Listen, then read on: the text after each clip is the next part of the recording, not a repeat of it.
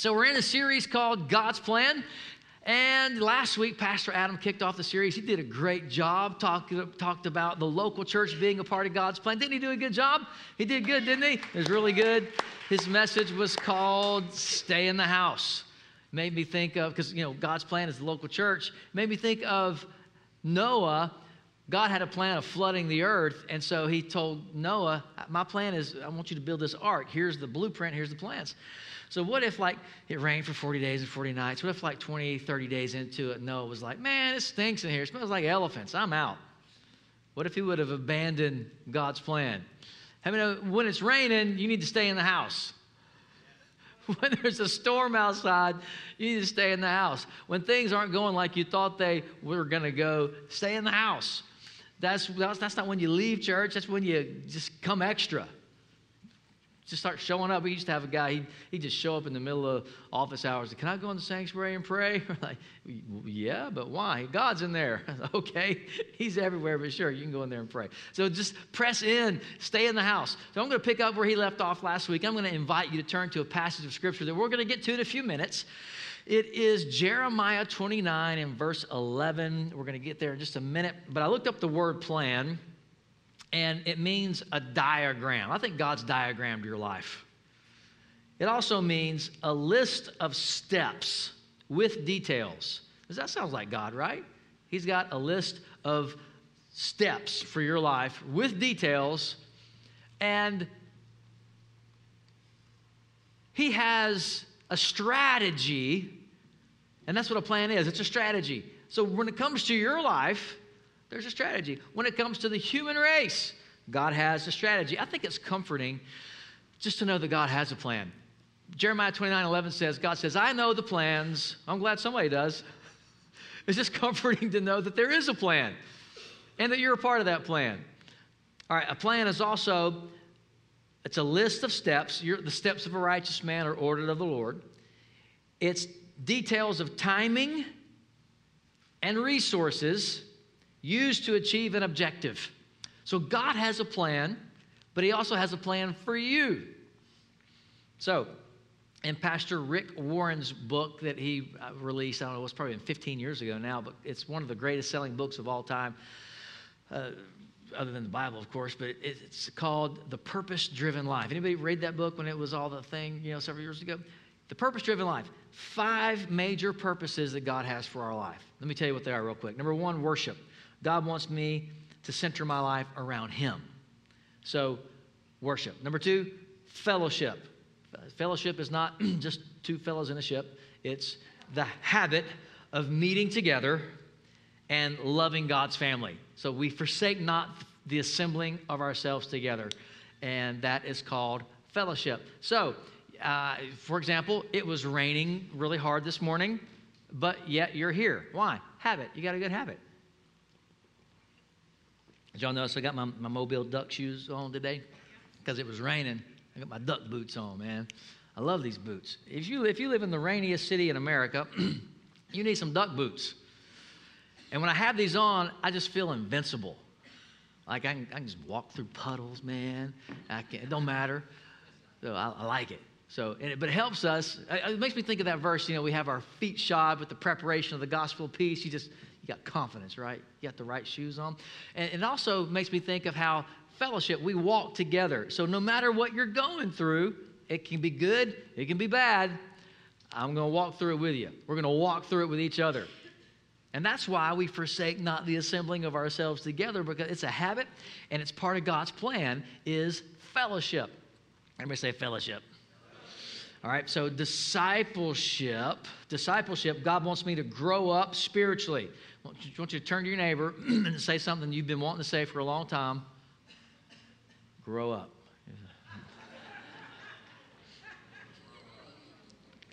Some of y'all said that. Y'all enjoyed that too much. So, but discipleship is part of God's plan for your life. Stewardship is part of God's plan. Stewardship. That's God wants me to serve and He wants me to give. That's part of God's plan. He wants us to volunteer, He wants us to give. So God's a giver. God so loved the world he gave, and we're made in his image. He wants us to be a giver. And Jesus, he put the towel around his waist. He got down and he washed the disciples' feet. Remember that? Because he wants us to serve. So we're part of God's plan is serving. Part of his plan is giving. Okay? So also, here we go. The final thing is witnessing. Witnessing. God wants me to share his love with other people.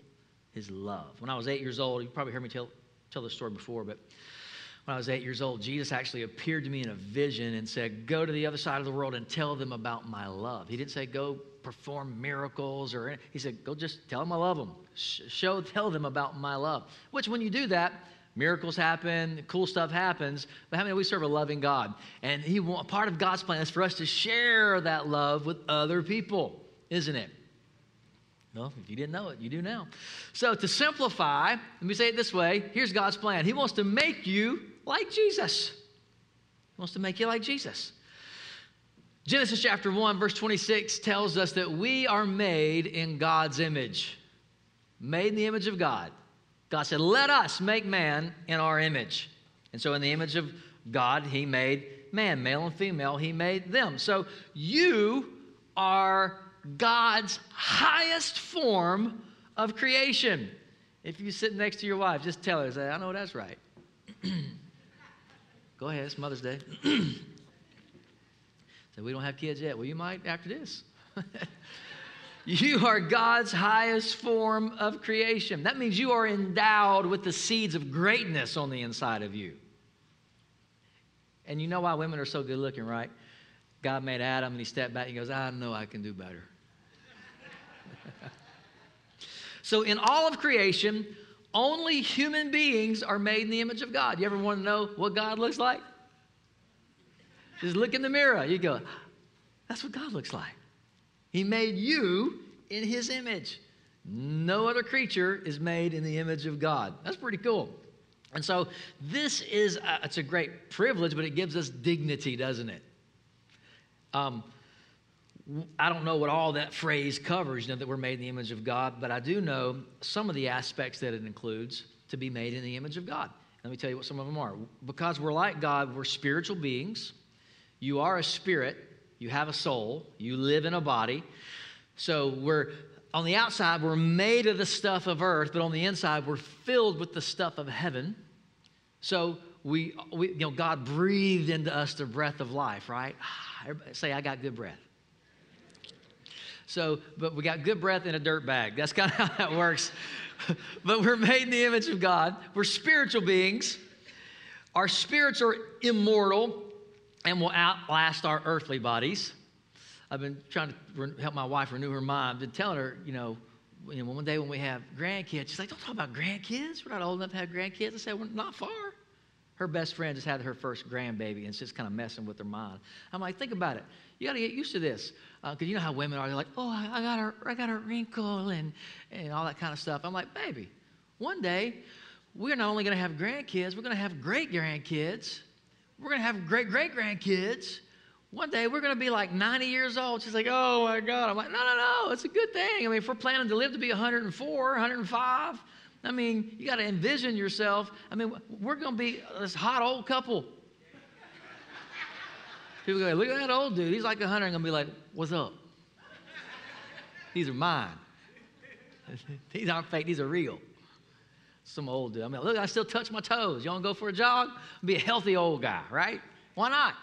You got a plan for that stuff. So anyway, we're, our, our spirit is, is eternal, but this thing, it, the Bible says the outward man is decaying, but the inward man is renewed day by day. But that inward renewal can actually affect the outward man and slow down the aging process. Give me an amen right there, somebody. All right, that's God's plan too. Hallelujah. So, because we're like God, we're also intellectual. God is an intellectual, He's a smart guy. We can think, we can reason, we can solve problems because we're like God, we have a will. How many want to know God's will? You want to know the will of God for your life? Yeah, we all want to know about four of you. All right, wait, well, I hope the rest of you do too, but God has a will and He wants you to know His will, but you have a will. You have, you have the ability to decide what you want, don't you? To choose. Did y'all know that God's pro choice? He gave you the ability to choose. And then he said, Choose life. I set before you life and death. Choose life. He's like trying to give you a clue. Yeah, he gave us a choice, the power of a will to make decisions. That's good stuff. So, what are you using your choices for? What are you using your will for? That's part of our job as parents is to raise our kids to teach them how to make good choices. Because you can't make them all for them, right? How have you figured that out already? They make their own choices. So, um, we have the power to choose like God does. And like God, we're relational. Did, did you know that we can give love like God can give? We can receive love like God can receive love. And that's why small groups are so important. Did you know that God dwells in an eternal small group? It's pretty cool, isn't it? God the Father, God the Son, God the Holy Spirit. Small group. That's what we're always telling you. Get in a small group. Get Because the, small groups, the, the powerful thing about small groups is not the curriculum, although we have some amazing curricula around here. The, the amazing thing about small groups is the relationships. I just finished our last session. I lead a small group on Wednesday nights. We just finished our last one for this semester. And that group just coalesced and came together. It was so fun. And a couple weeks ago, people were like saying, Can we keep meeting? This is so great. We got to do something beyond this. That's good because we want those relationships. Those, those, because we're made in the image of God and God's relational God. Well, if two of you are hanging out, you're just hanging out. But if you get a third one, you got a small group. In fact, Jesus said, in fact, if two of you get together in my name, I'll show up and it'll be a small group. God is a relational God. He wants to know you, He wants to get to know you. Do you want to get to know Him? Anybody else? oh, man. So, because God, we're like God, we also have a moral consciousness. We can discern right from wrong, which makes us accountable, accountable to God. The Bible says that all people, not just believers, but all people possess a part of the image of God. We're made in the image of God, which, by the way, is why it's wrong to murder. That's why abortion is wrong. That's why racism is wrong, is because you're interacting with people that are made in the image of God. And that by itself gives mankind dignity. And we should honor life. So if you want to know more verses about that we're made in the image of God, you can look up Genesis 9 6. Psalm 139, James 3 9, all, and there's many more, but say that we're made in the image of God. But the image of God, because of sin, has been damaged and distorted. But that's why God, but God, who's rich in mercy, He sent His Son Jesus. Why? To so that old things could pass away and all things could become what? New. And all these new things are of or from God. Why? Getting God's plan to make you look like Jesus, to, be, to conform you to the image of his son, Jesus. Because how many know when God made Adam, Adam was perfect. Adam was a God man in this, not he wasn't God, but he had God on the inside of him. But sin separated Adam from God, and then Jesus came. Jesus, he's he was the second Adam. He's the God man. He's all God and all man. And we're made in his image because though we're not God, God wants us to be godly. What does that mean? He wants us to have his character, his values, right? That's called being, that's called the fruit of the Spirit. All right. like God, we can think, and let me say this like God, what we think about, we bring about. God planned and imagined you and mankind, and then He started speaking, light be. And then he made man in the image of. So what, what you think about, you can bring about. I don't know if you know about know this or not, but your life rises or falls to the highest level of your thinking, or the lowest level of your thinking. So what you think about, you bring about. Because that's why we, we always say what the Bible says, you can have what you say. Because out of the abundance of the heart, your mouth speaks. You think about it long enough, guess what? You're going to start talking about it. You start talking about it, it's going to start materializing in your life.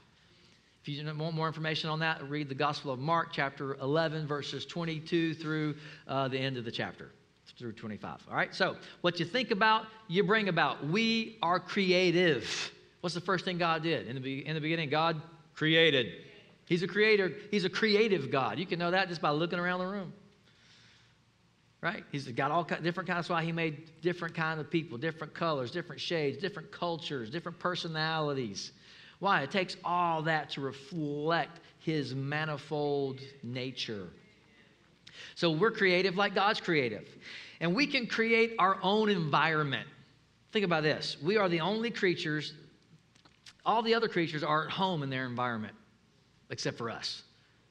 We're always changing stuff and adapting stuff and building stuff and painting stuff and tearing stuff down. And, and we live in the desert, we live in the mountains, we live in the snow, we live by the water, we live, we live everywhere. Why? Because we're, because we're, we're, we're created in God's image and we are created and given the ability to design our atmosphere. Pretty cool, isn't it? And did you know you take an atmosphere with you everywhere you go? Some people, when they walk in the room, you feel like you need to get your umbrella out, you know.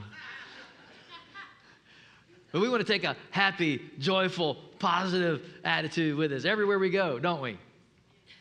Because God's on the inside of you, and everywhere you go, He goes. So you've got life and light and joy and peace and salvation. You got all kind of good stuff in you. Turn your neighbor and say, "You're full of it, man. You're just full of it, full of good stuff." I just want to clarify something that some religions and New Age philosophies, they promote the old lie that we are gods or we're becoming gods. And, and that's not what I'm saying today. Uh, the, this, this desire to be a God, it shows up often when people try to control other people. Control freaks. I'm writing a book, and one of my, right now, one of the chapters is called Control Freaks. But see, we're not, you, first of all, control is an illusion. You might think you got it, but you don't. And, and besides, you might can manipulate and control people to a certain extent, but even God doesn't control people. He gave us a choice. He said, Now, I'm setting before you life and death. I encourage you to choose life. That's the good stuff. But then he goes, Choose you this day whom you will serve. Right? He gives us the choice. He's not, I mean, if, if, he, if he was going to control people, he would just control everybody to call on the name of Jesus, get saved, and we go in the millennium tomorrow. But God doesn't even control people. What makes you think you can? There is one you can control. He's sitting in your seat right now. That's the only one you can control if you will, if you decide to. All right? So we're not talking about becoming gods or that we are gods. I'm just saying that we're made in the image of God. As the creature, we will never be the creator, although we are creative. So uh, God doesn't want you to become a God, He wants you to become godly. And again, that's taking on His values, His attitudes, His characteristics. I want to read a verse to you out of Ephesians chapter 4. Ephesians chapter 4, verse 22, it says, Take on an entirely new life that sounds good, doesn't it? Take on an entirely new life, a God fashioned life. Now, you can fashion your own life, or you can let God fashion your life. Which one do you think's better? God's plan? Your plan. God's plan? your plan. God's plan is better. So he said, take on a God fashioned life. A life, and then he says what that is. That's a life renewed from the inside working itself into your conduct as God accurately reproduces his character in you. That's when, that's when somebody is godly.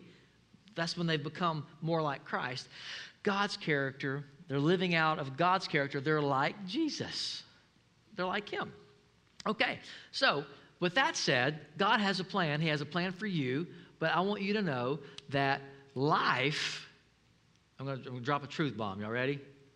I should do a sermon series called Truth Bombs. Life is not all about you.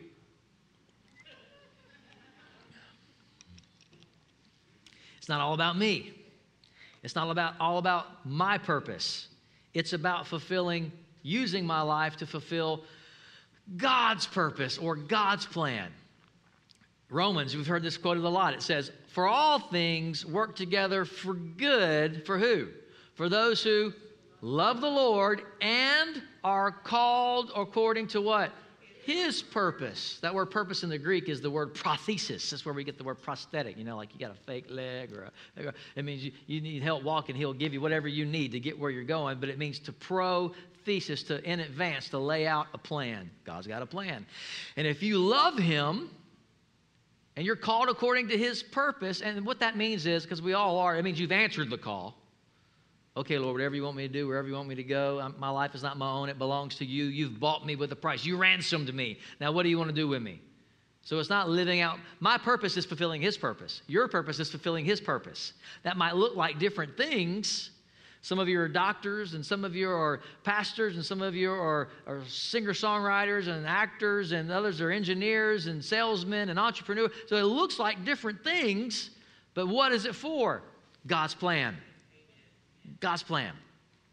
So, Ephesians 4:22, take on an entirely new life, a God-fashioned life, a life renewed from the inside, working itself into your conduct as God accurately reproduces his character in you. So life's not about you, it's not about me, it's about fulfilling God's purpose, it's about fulfilling God's plan, and his plan is to pour out his spirit on all flesh.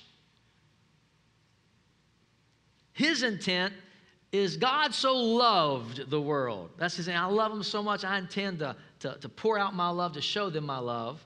God's plan is the Great Commission. His strategy is the local church. And to fill his people, which people are the church, it's not the building, it's the people in the building or outside the building or wherever you are. He said, I'll never leave you or forsake you. But his plan is to fill his people with his spirit to empower us for what? To be a witness, to share God's love and goodness with other people. That's part of God's plan. Wherever you go, that's always something. We're going to worship Him. We're going to fellowship with other saints. We're, we're going we're to be good stewards. We're going to witness. So we're going to do all these things. But why? Because one day, I don't know if you know this, but Jesus is coming again, probably sooner than we all think. He's coming again for His bride. That's us, the church and he's going to set up his kingdom here on the earth. We'll rule and reign with him forever. All of human history is about God's son getting a bride. It's a cool love story. Now, the big idea here I want to share with you today is that God has a plan, and his plan is to prosper you and to heal you. So you're saying, are you one of those health and wealth churches? I guess technically, because we don't want to be a poverty and sickness church but we're not like the health and wealth church in the sense that uh, we, we're all believing God to ride around in Bentleys and live in mansions and lay on the beach. Okay, you can do that, but that's not all you can do because that's all. Just doing that is not God's plan.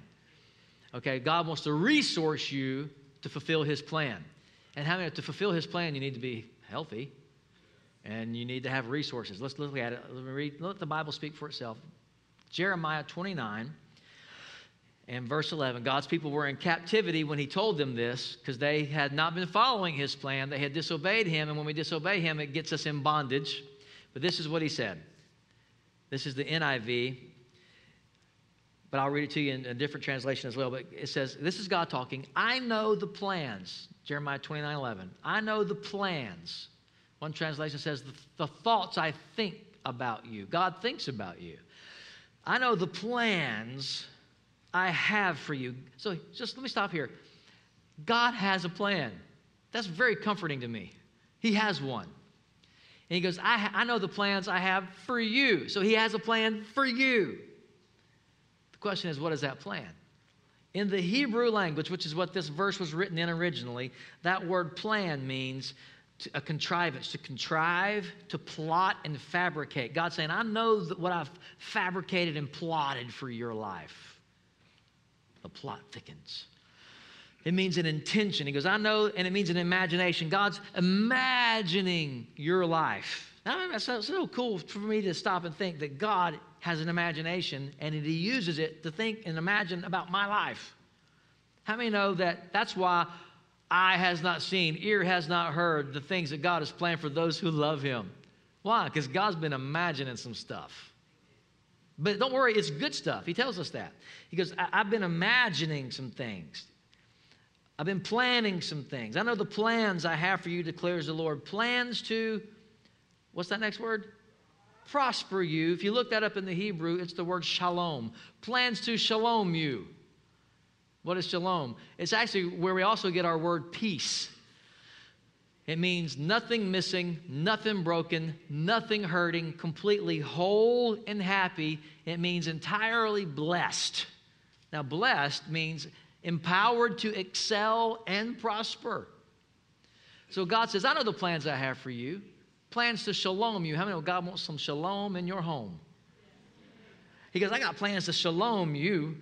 If you look up that word shalom in the Hebrew dictionary, it means to make you happy, to make you healthy, and to make you wealthy. I don't know about you, but I'm okay with that. I knew it. You're one of those health and wealth churches. Only if we're going to be a biblical. We're a biblical church. How about that? God says, I know the plans I have for you. I have imagined putting my shalom all over you, making you healthy, happy, and prosperous. Mm. then he goes, just for clarity, not to harm you. That's not my plan, not to harm you. So you, y'all know me. I looked up the word harm in Hebrew, and this is what it means. It means not to give you adversity, not to afflict you. Because I mean, some folk, they're like, well, you know, sometimes the, the Lord afflicts us because he loves us. That's not what this says. Well, the Lord corrects those whom he loves. Okay, yeah, correct me, but he's not going to afflict me. I correct my kids, but I don't give them injections of Ebola or something, you know, teach them a lesson. Yeah, that I'm an idiot. That's called child abuse. How many know if it's illegal for us, it probably ain't right for God either to abuse his children? Which asks the age old question well, then why, in the words of Forrest Gump, does crap happen? A lot of bad things happen to good people. I'll tell you why. And this is a whole other sermon for another Sunday, but because we live in a messed up world. Sin has messed this world up. God says to man, I've given you dominion. I've given you authority in this realm, in, in earth. You're, I made you in my image and I put you in charge. Okay, you know why there's bad stuff happening? Because we're in charge. Yeah, but God is in, in control. He gave us, He's in control, but He gave us dominion. Right? Some of you are looking at me like a dog at a new pan. Like, I'm not sure about this. This sounds too good to be true. Not to harm you. That word harm means calamity. You know, calamity is not God's plan or will for your life. You know, hurricanes and uh, tornadoes and tsunamis and all, all those things. That's not God's plan for your life. I know the insurance companies call them acts of God, but if you look up in the Bible, remember there was a prophet and there came, uh, there, there came a raging fire, but God wasn't in the fire. There came a wind that broke the mountain to pieces, There's a big tornado, but God wasn't in the tornado. Those aren't acts of God. Those, that's sin spinning off in this earth, messing stuff up. But then God came in the still small voice. And that's why so many people miss him. Okay, so he says, My plans are to prosper you, not to harm you. That's not my plan. Not, that word harm also means displeasure, distress, evil, hurt. My plans are not to hurt you. It also means misery.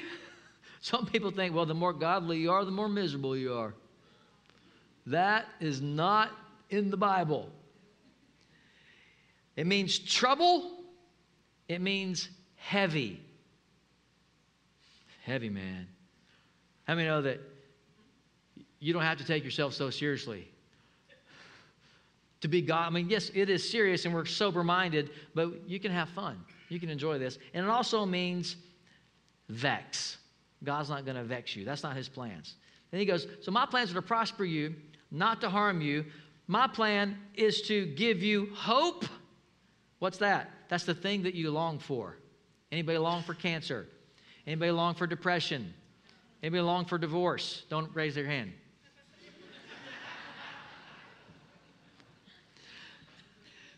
No, we don't long. It means the thing that you long for. He goes, I plan to give you a hope and a future. What do you mean a future?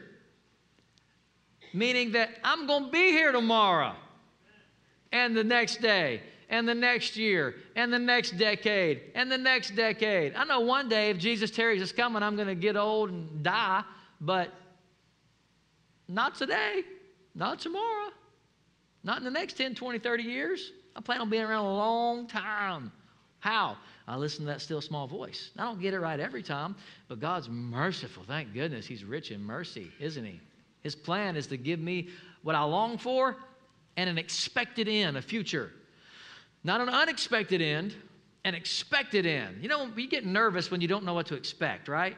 You're like, oh, what's going on, man? That's why some people don't go to church. Well, what time does it start? What time does it finish? That's what I really want to know. I want to know what to expect. What can I wear? I want what to expect. And when you don't know what to expect, you get nervous. God says, I'm going to give you an expected end. So you don't have to live life nervous. You don't have to go down the road wondering, oh man, is today the day? You know, is a semi truck going to hit me? Or, no, you don't have to worry about that stuff. Just listen to the still small voice and know He's directing your steps. That's His plan for you, for me, to give you an expected end. All right? You getting anything out of this today? Then you will call on me and come and pray to me, and I will listen to you, and you will seek me, and you will find me when you seek me with your whole heart.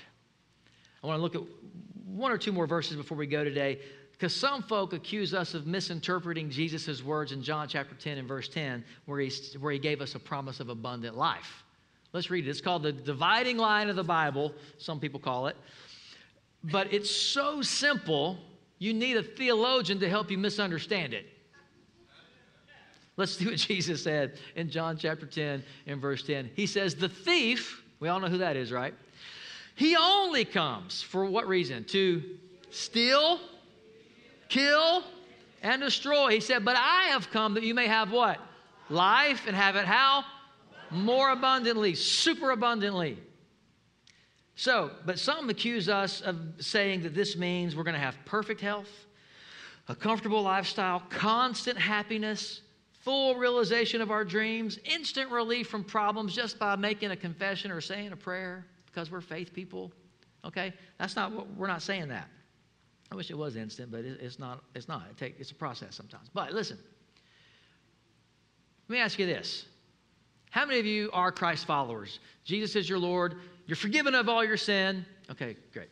All right. Since you've become a Christ follower and you've been forgiven of all your sin, how many of you have sinned? Okay, if you're not raising your hand, you're committing one right now.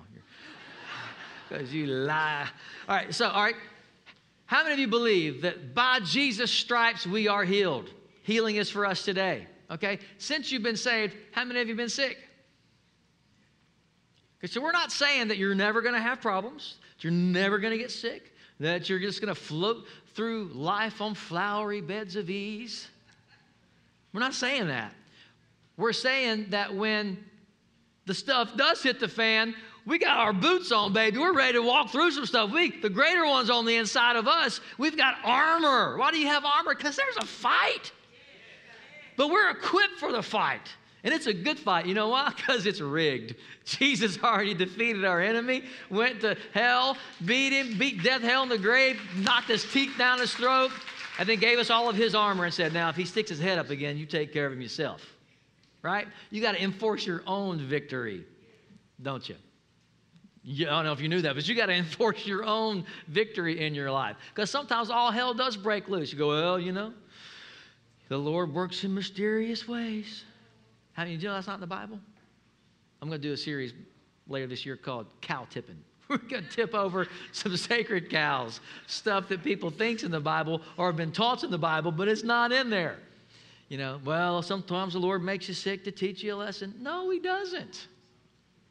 You know, like one guy said, the lesson was don't go outside when it's cold and you've been sweating. You know, put your jacket on, man. That's the lesson. Don't be dumb. And like he said, when I'm not dumb, the Lord doesn't teach me near as many lessons. Or like the pastor who was killed in a car accident. I don't know why the Lord took him. He was such a good man. Well, the Lord doesn't take near as many folks when they don't speed and they wear their seatbelt.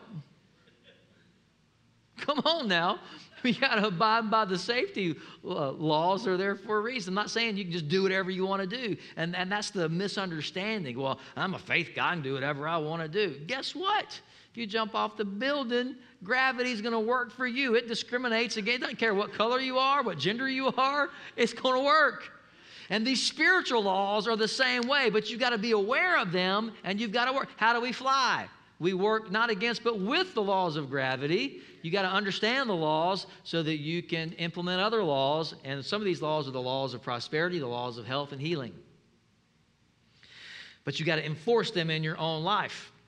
Okay? So, in a word, folks say, well, those faith people, those word of faith people, they just they just expect life, the Christian life to be easy. Now, I'm just going to quote Jesus we won't get into this, but I don't want to get sidetracked by it. But he is the one who said, My yoke is easy, my burden is light. I mean, there is a burden, but it's light. There is a yoke, but it's easy. I'm not saying bad stuff doesn't happen. Here's what I don't understand how do people go through that stuff without Jesus? Right? I'll never forget something that uh, my brother-in-law said years ago. People say, "Well, you, you, know, how do you how do you tithe? Why don't you you know you're not you're not rich. Why do you tithe?" He goes, "Well, I'd hate to see what i what my life would be like if I didn't tithe." So you, you we implement the word. We do the word of God. We're doers of the word, not hearers only. There's a blessing in that, isn't there? All right. So they say that this self-absorbed perspective treats God like a genie in the bottle and he's simply there to exist to serve us. Let me just clarify God is not there to serve us, we are here to serve God. And God's not a genie in the bottle like, you know, your wish is my command. His wish is our command. Right? Did you know that? He's the Lord, capital L. That means He calls the shots. He's the shot caller. We obey. So, and He wants you to be healthy and blessed so that you can do what He asks you to do. He's not asking you to pay for it, He's just asking you to believe for it. Okay, getting anything out of this? So some of you got your head tilted a little bit. I hope that it's going right in your heart, right in your heart. Okay, let's see. Do I have some notes here? All right. He wants us, God wants us to be managers. And if, and if, let me give you this example. If you're a manager, you're going to give your team the resources to do the job, right? If you're a good manager. If not, they're going to quit, resign, whatever, complain, get hurt. So God's asked us to do a job, so He's going to give you the tools and resources to do that job, or He's not a good manager. So if he says, go into all the world, preach the gospel to every creature, he's going to give us the resources to do that, isn't he? If he says, love your neighbor as yourself, he's going to give you the resources to do that, isn't he? If, he's going to, if he says, forgive, he's going to give you the resources to do that. So he's not going to tell us to do something and then not outfit us to do the job, is he? Now that's how the devil works. Remember when Israel, they were slaves in Egypt? And Pharaoh said, All right, you got to make the same amount of bricks, but I'm not giving you, you got to go get your own straw. And they were like, and they, they actually, they prayed, they said, Oh God, what is happening to us? Please help us meet our quota. And they were praying the wrong prayer. They were saying, Lord, help us be better slaves, as opposed to saying, Lord, set us free. Get us out of here. He wants to give you what you need. So, Jesus is the one who said, Hey, whatever you command the Father in my name, he'll do it for you. And that's not genie in a bottle theology, but Jesus is the one who said this. He introduced this idea. Whatever you command in my name, Daddy will do it for you. so, how do you argue with that? Well, yeah, but again, you got to have the theologians come in to help you misunderstand it. Well, Jesus didn't mean that. Well, then why did he say it? I think Jesus meant what he said and said what he meant. If he said it, I believe it, that settles it. So that's, that sounds really arrogant. No, no, it sounds bold. Because I'm the righteousness of God in Christ Jesus. The righteous are as bold as a lion. Why wouldn't that be when you know who your daddy is? It makes you bold. And my daddy is rich. Well, you get to be godly, you got to be poor. Well, don't tell Solomon that or Jesus. Well, Jesus was poor. No, he had a staff of 12. He had a treasurer who was stealing from the from the from the kitty and they didn't even miss it. In fact, when Jesus died, they took his clothes and they gambled for his clothes. Why? Because it was nice. You don't gamble for rags. Jesus wore designer clothes. So I'm not saying it's either or. Because the, the health and wealth, here, here's where he gets out of balance was well, when you, you're a health and wealth Christian, so that you can live in your 50,000 square foot house and lay on the beach and drink drinks with umbrellas in them or drive, whatever. And again, there's nothing wrong with that if you're fulfilling the Great Commission and you're following God's plan. Because it's not like God's so broke he can't afford to give you nice stuff and you go into all the world and preach the gospel. But when you get stuck on, well, I'm blessed, man. Yeah, I'm blessed. That's all. Well, good. What you doing with your blessings? Wear your blessings well. But remember, remember where it came from and remember what it's for. We're, we're also called farmers. We're supposed to be farming. We're supposed to be reaping the harvest. And that's not just, you know, I put $5 in, I'm believing God for $500. That's great. But I'm putting $5 in, I'm believing God for all the resources I need to win 500 people for Jesus. How about that? I'm just, I'm just making, you, making you think today. Talking about God's plan. Because, again, Jesus is coming sooner than we think. We got, we, got, we got some stuff to do. We need the resources to do it. All right, let me keep moving here. All right. Um, elevate your thinking. Remember that? How many, how many of you remember the cheerleaders in high school? Elevate your mind, get yourself together. Elevate your mind, get yourself together. Remember that? I'm your cheerleader. I'm here today to help you elevate your mind and get yourself together if you need to. Say, I didn't know I could believe to be blessed. Well, now you know. You're not ignorant anymore. That's the beauty. Ignorance is curable. Stupidity, on the other hand, that's when you hear the truth and you just go, I'm not just choose not to believe that. I want you to live a big life, amen? Because we serve a great God. So stop living merely for yourself and for your own agenda or just being a, a, um, a martyr in the sense that you're just, oh, I'm always struggling, I'm always suffering. You don't have to. You don't have to. Live a big life. Why? For the benefit of others, for the glory of God, and enjoy it yourself along the way. Right? How many of you got kids? You're not afraid to admit it. How many got grandkids? How many of you are always looking for somehow, some way to bless your grandkids or bless your kids, right? I am. I, I got two boys, and I'm always thinking, how can I get them boys what they want? How can I bless them? Because we love them.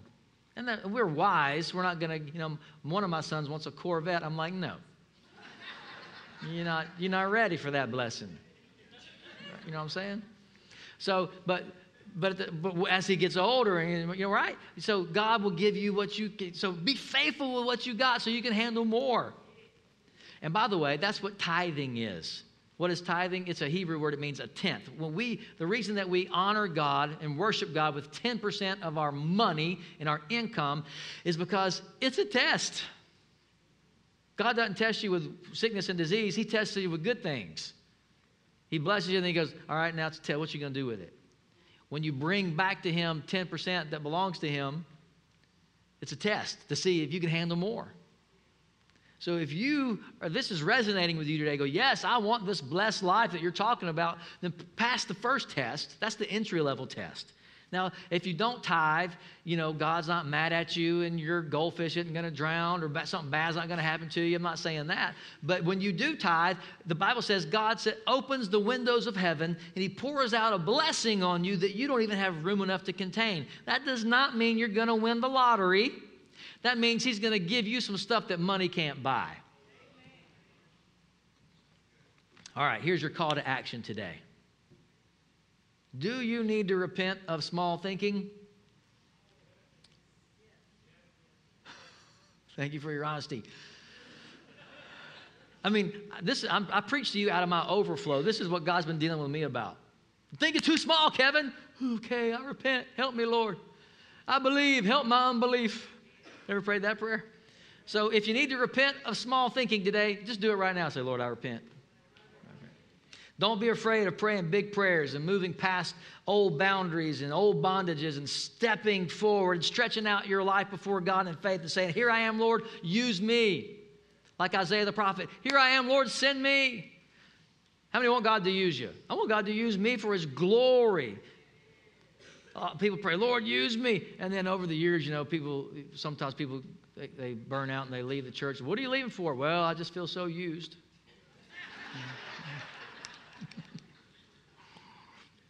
Well, that was your prayer, wasn't it? Use me, Jesus. So, today, let me just declare over you before we go. Today is the start of something amazing for you. Today. This is the year of the breakthrough, man. Had somebody come speak to our Millionaire Mindset small group Wednesday night, and somebody I've been trying to get here for a year, and they finally came on that day. And that day that they came, that morning, he said, Man, this morning I got my first check with two commas in it. You know, so the day I'm speaking to the millionaire mindset, I became a millionaire. That was pretty cool. It was a, it was a sign because the Lord told me that this year is the year of the breakthrough. I don't know about you, but I'm not going to let go of that. If God said it, I'm going to hold on to it. And I don't care if it hair lips, hair lips the devil. I'm going to say, no, God said this is my breakthrough year. This is our breakthrough year. We're breaking out of some old stuff. We're breaking out of some old bondage, some old barriers. We're breaking into some new stuff, some good stuff. So today is the start of something amazing for you, for me, for this church, for your family. If you believe it, just say, so be it. All right? Jesus came that you may have life and life and life more abundantly. Refuse to tiptoe through life in fear because God has made a covenant with you through his blood. And if he gave his if he didn't withhold his own son, is he going to withhold anything else? No. So repeat after me. You ready? Faith confession time. You ready?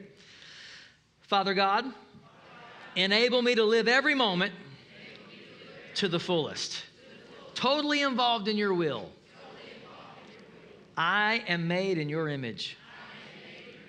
I will not let fear, intimidation, insecurity, or burnout decide my future.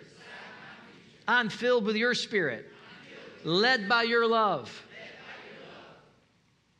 Great things are happening to me and through me. My life is directed by your heart, your purpose your plans, your words, your voice is louder and stronger than anything anyone else has ever spoken over me. Your will, your plan is stronger than anything else than anybody else has ever done to me. Oh, that's good right there. Say this say, I am not a beggar. I am a believer. I am not a victim.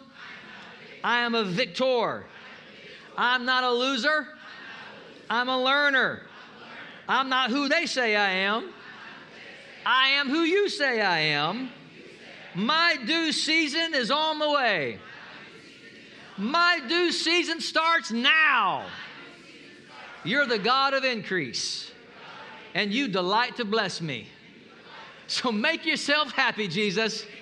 and bless me right now. Hallelujah. Hallelujah. Hallelujah. Let the blessings begin. Let the breakthrough begin now. Hallelujah. In Jesus' name. If you did not spare your own son, but you freely gave him, how will you not that much more freely give us all things? He's not holding anything back, so don't you hold back. Amen? The time to hold back is over. It's time to move forward, to break through, to break out. You can remember on Mama's Day as my breakout day. On Mother's Day is when breakthrough happened for me. You say, I had one mother of a breakthrough on Mother's Day. God broke through for me. God broke through my enemies, broke through my debt, my poverty, my divorce, my relationship, junk, whatever. It's my breakthrough day in Jesus' name. Broke through my depression, Let me pray for you. People say, how, how can such a loving, you're saying God's good, how can such a loving God send people to hell? The real question is, let me flip the script. How can, such, how can people reject such a loving God? So today, I want to give you the opportunity to enter into God's plan by making Jesus the Lord of your life. Would you bow your heads with me today? If you're here today and you've never made Jesus the Lord of your life, man, you're in the right place at the right time. If you're watching us today, and you've not made Jesus the Lord of your life. I don't mean you prayed some prayer one time and your life never changed, but I'm talking about you're ready to let His Spirit come inside of your life and change you, make you in the image of His Son, Jesus. If you're here today and you want to make Jesus the Lord of your life, I'm going to pray the prayer of salvation. And if you want me to include you in that prayer, I'm not going to make you stand up or walk forward or anything like that. But if you say, Pastor, include me in that prayer of salvation, with every head bowed, would you just raise your hand right now? Let me see who you are real quickly. All right, God bless you. One, two, three, four. God bless you. Five. Thank you. Six, seven. That's awesome. If you're watching us online, pray it with us right now. There's seven or eight folks that just raised their hand. Let's all pray it together, Harvest Church, with these half dozen or more folks that raised their hand today. Say, Dear Heavenly Father, I repent of my sin. I forsake that life. I forsake my plan. And I embrace your plan. Because I believe Jesus died for my sin. They buried him. But on the third day, you raised him from the dead. And I say, Jesus, from this day forward, you are my Lord. I may not be perfect, but I'm perfectly yours. Fill me with your spirit. Give me power to live this new life. In Jesus' name, amen. Can we give those seven folks a big hand? God bless you. I love it. Hey, there's a party going on in heaven right now. I don't know what that looks like, but I'm sure it's amazing. Man, that's so cool. We rejoice with you.